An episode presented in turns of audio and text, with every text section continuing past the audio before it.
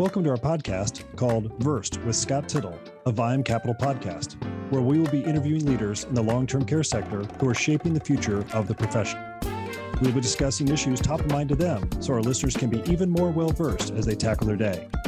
This podcast is powered by Viam Capital, a new national financial services firm focused exclusively on providing capital solutions to the seniors, housing, and healthcare sectors. For more information, you can find us at viamcapital.com. I'm your host, Scott Tittle. This is Versed. I want to welcome to our program Seema Verma to our Versed Viam Capital podcast. Seema, welcome. Thanks for having me, Scott. Great. Yeah. Hey, we've been friends for a long time and worked together in certain roles, worked around each other in certain roles. And uh, I really have been so honored to follow your career over the years and, and really just blessed to have you on our podcast today. I'm excited for our listeners to get to know more about you, uh, what you did before your role at CMS, what you did during CMS, and what you've been up to now. So looking forward to our conversation today. Um, and I kind of want to dive right into something that that we worked on together a long time ago when we both worked for Indiana Governor Mitch Daniels, and you really led the charge on a very innovative uh, Medicaid Medicaid finance program at the state level called the Healthy Indiana Plan. Um, why don't you tell our listeners a little bit about HIP, why that was so innovative from a Medicaid policy and financing standpoint at the time, and really why it still is pretty innovative? Sure. You know, Scott, I don't think I appreciated at the time what we were actually getting done. Um, you know, at the surface level, HIP is a consumer directed um, health savings account model for Medicaid beneficiaries. And, but I think what that program was really about was that was probably the first time that there was something that was that innovative in the Medicaid program. And once CMS approved that waiver, a lot of states kind of looked at that as the model and the thinking around that was a little bit different as well, because I think we've always looked at Medicaid as a program for very vulnerable, um, age, blind, disabled kids and pregnant moms. And we were saying, well, we're going to use Medicaid to now cover the low income adults. And that population, we felt, you know, we're probably more able and, and better suited to be uh, more exposed to some of the typical private market insurance things, co-pays, making um, small premium payments. And so we incorporated a lot of that, um, I would say, private market construct into the Medicaid program. And if the program's endured, you know, I think a lot of folks would like to see a more traditional model in, in Medicaid where, you know, Medicaid's just the bill payer. But HIP really sought to improve outcomes and also implement and uh, try to reinforce principles around personal responsibility. And we felt like when people were making a contribution towards their healthcare, they're going to get better outcomes. And there's been study after study um, of that program, and it and uh, you know the results have been strong, and, and the program endures. But I think moreover, it really became um, sort of the, an example of what states could do around Medicaid, and a lot of uh, states have borrowed uh, pieces of that program.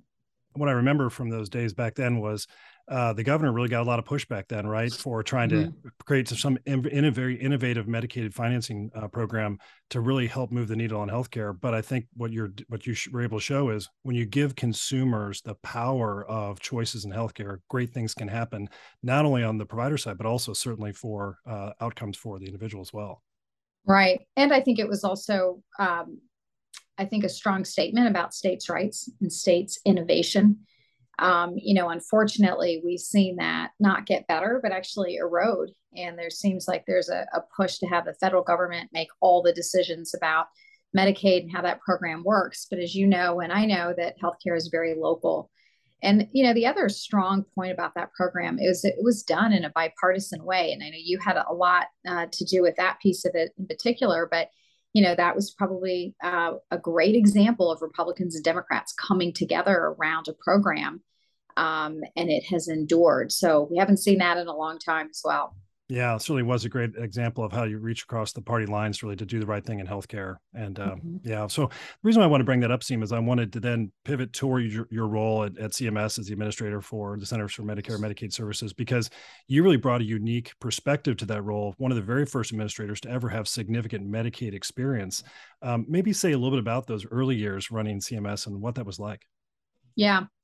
You know, I think from my perspective, that was my first introduction to the agency was medicaid and helping states negotiate waivers and wow you know it kind of came across as um, extremely bureaucratic, hard to deal with. Um, it was like there's a it's a black box. We never really knew what was going on with CMS. So I really sought out to kind of change that framework. I wanted the agency to be more open, to be listening to stakeholders, um, understanding their perspectives, and and trying to really work with people out in the community and stakeholders, patients, providers to try to build better policy. I think the thing that was most surprising about CMS was I really appreciated the strong team that they had there and that those individuals were uh, extremely knowledgeable, very capable, and, and absolutely willing to move the ball forward. I think they, um, you know, I think with the right leadership, they were able to achieve that. And I had a great time. The only thing I would say is that in terms of surprising is how long it takes to get things done. You know, the agency can actually be pretty um, you know, I would say nimble and able to come up with new ideas. But what happens in the federal government has to go through all these layers of, of approval through HHS, OMB, and the White House. And so it may only take us a couple of months to put something together, but it'll literally take nine months, sometimes, you know, almost a year to get it through the entire process. So uh, that explains a lot of the bureaucracy, but I can report that I don't think it was the, the CMS team. You know, they were uh, very nimble and adept at moving good policy out the door. Well, and one of the things I remember about your early tenure, Seema, is that you really challenged your team to get out of the building in Baltimore and get out into the field to really understand right. healthcare from the front lines. And I think specifically for our listeners in the long-term care industry, I remember you toured a number of, of long-term care facilities around the country. It wasn't just in the Baltimore, uh, Maryland area. And I know that was incredibly well received from the provider community to see that that the highest leaders at CMS were really trying to understand the business model and what was happening on the front line. So I remember those those days well. Yeah. Right. Well, you know, we had a big initiative, Patients Over Paperwork, and it was about reducing regulatory burden. And we started out with a nationwide tour and you know, you're hearing from people on the front lines. I still remember visiting a SNF and they came out with two big binders, you know, five, six inches thick and they said these are all the regulations and they're trying to serve patients they're trying to do what's best for the patient you know having to sit in the back room and go through all these regulations and are the regulations really um, helping us with improving quality and safety and quality of life for patients? And it kind of struck me that um, the people in baltimore while very well intended many of them have been there for so many years 20 30 years that they're not necessarily in touch with what's going on on the front lines. And so, you know, my um, uh, edict to the team was if you are writing regulations for hospital, for hospice, for nursing homes, you've got to go out there. You've got to understand what their day to day is. And the markets change, you know, technology, um, staff. There's just so many things that are changing in the market that I thought it was really important for them to get out there. And the best part about it was they loved it. They really, yeah. they were so grateful for that opportunity to go out there um, and really seeing what's going on on the front lines. Yeah, I think there are a lot of great leadership lessons in there and really challenging your team to really understand the client, understand the consumer, mm-hmm. and understand the impact you're making when when making some significant changes in regulations. Mm-hmm. So uh, maybe I, I do remember those early days and how how impressed the, the, the whole the whole provider community was with those efforts. So thanks for that, Seema, certainly.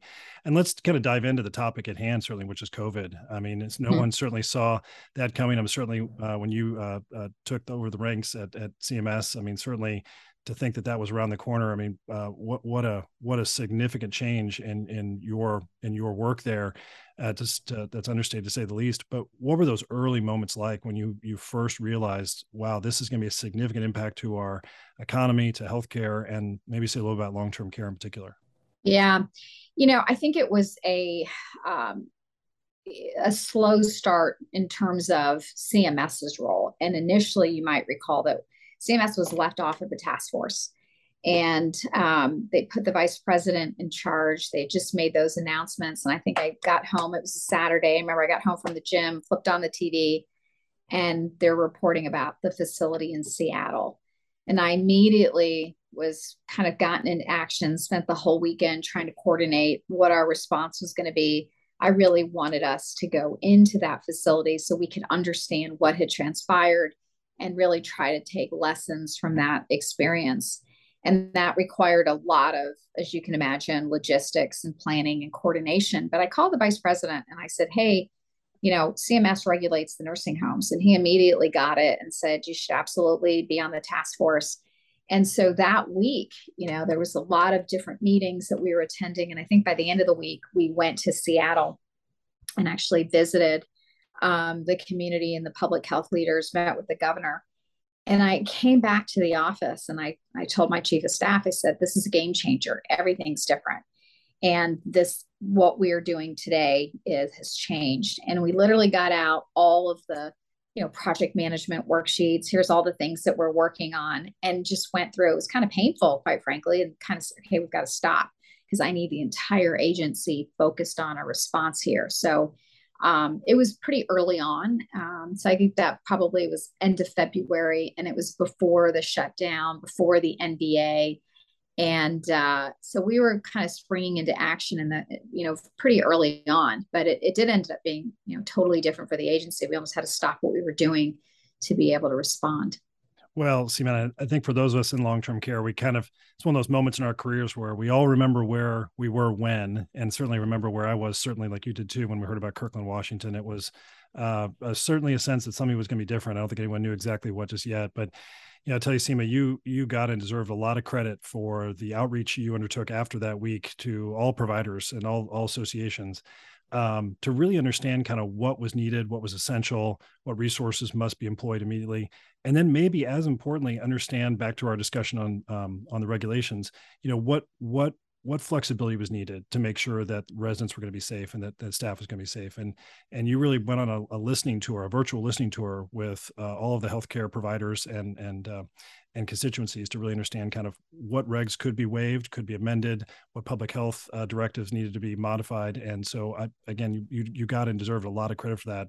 And I have no doubt that despite the fact that COVID was incredibly devastating for long-term care in particular, uh, the sector would have been much worse off uh, without your leadership. And so, th- thank you very much for that.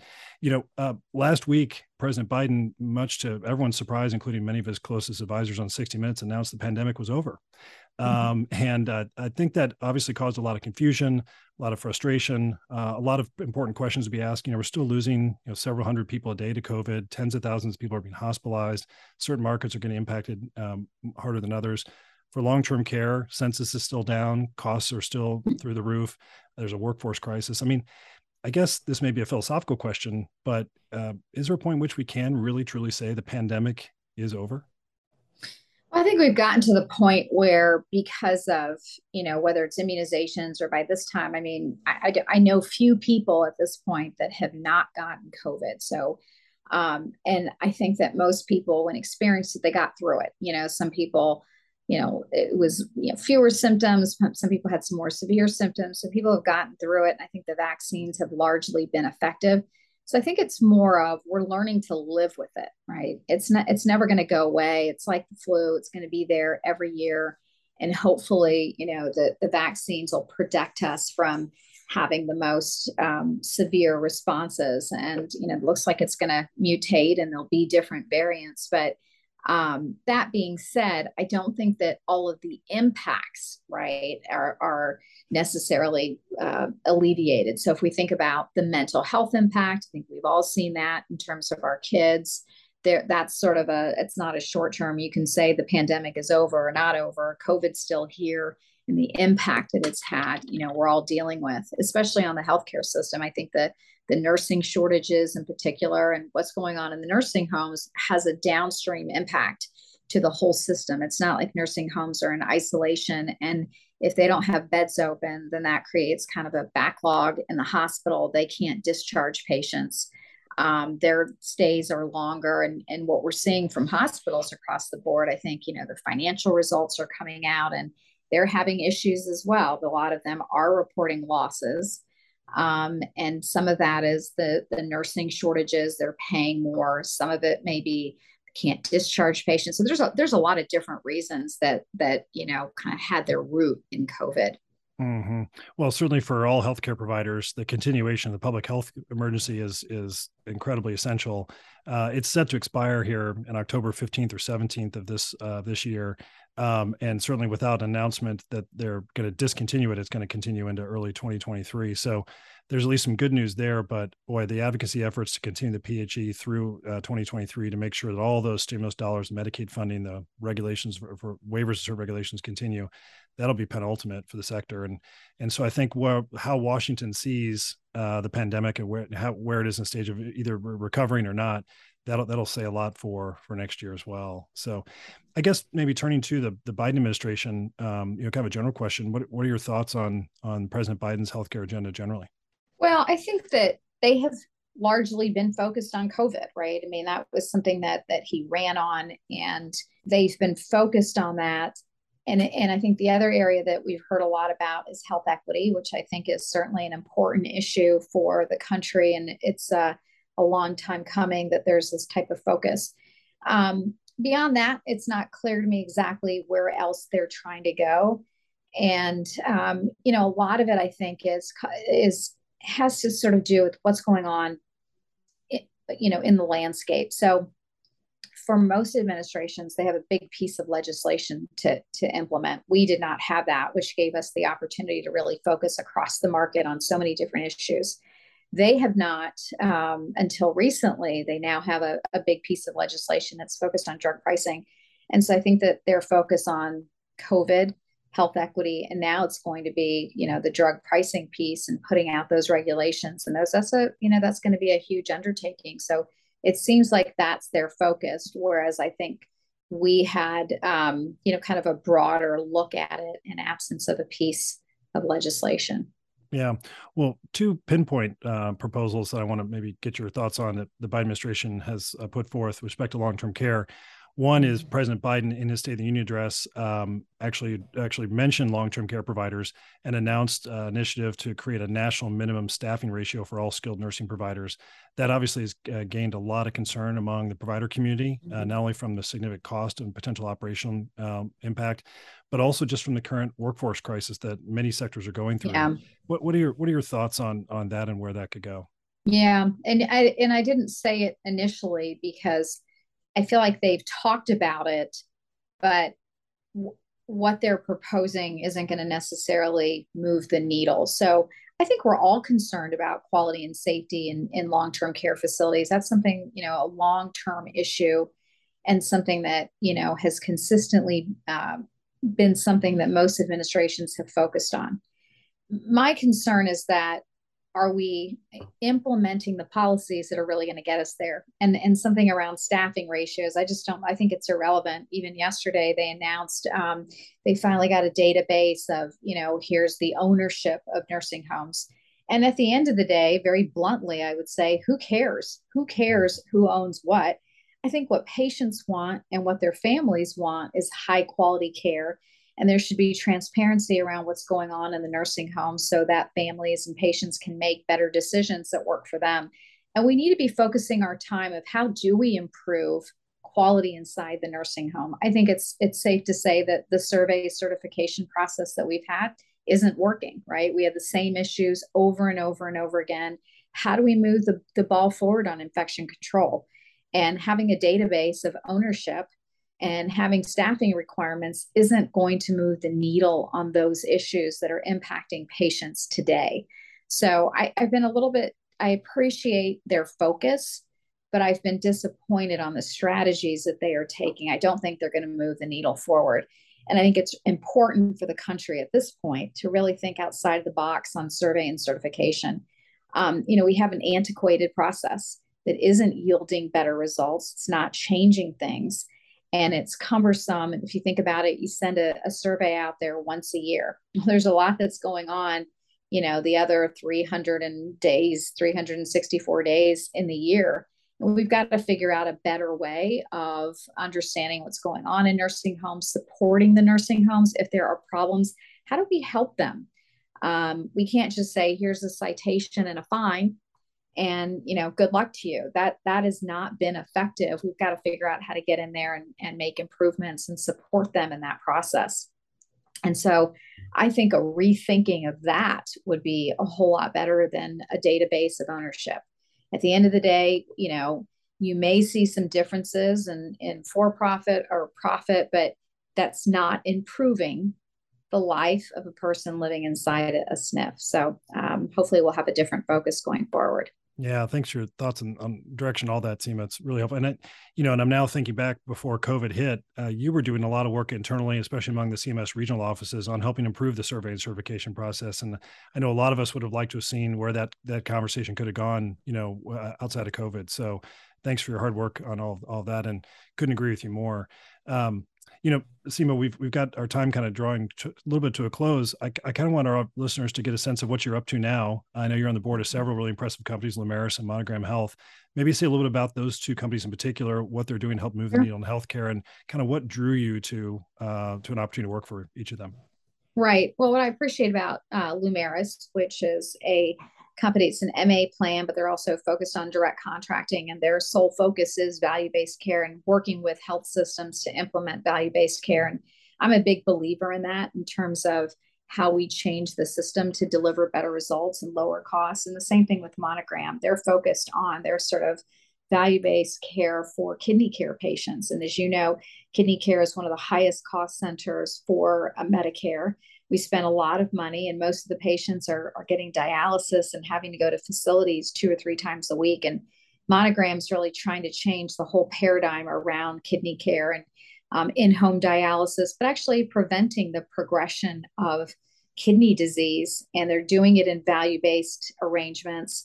They're being, bringing the best, best of breed solutions. They're doing home visiting and they're making a real difference. So i'm excited to be a part of those companies and you know, right now I tell people all the time, it's like, what are you, what are you doing? And what do you, I feel like I'm in the dating phase. I'm, I'm looking around, meeting, talking to a lot of people, and we'll see what comes next. Not ready to get married yet. Well, Seema, again, we've we've been friends for a long time, and I've had the opportunity and been blessed to be a colleague of yours as well. You've had incredible career both in in public and private sector and consulting, and I'm personally really excited to see what you do next, and and hope we have you back on in podcast to sit, kind of talk about that in the future. That'd be really a great experience for us. Hey, before I let you go, I ask all of my uh, guests um, one question, which is, what's on your nightstand? Is there a book that you're reading oh. right now that you'd like to recommend, or is there a past reading that you hand to people and say this is something you must read, whether it's uh, something professional or something uh, uh you know a, a personal uh, read you you really like? I mean, is there anything you recommend? Right.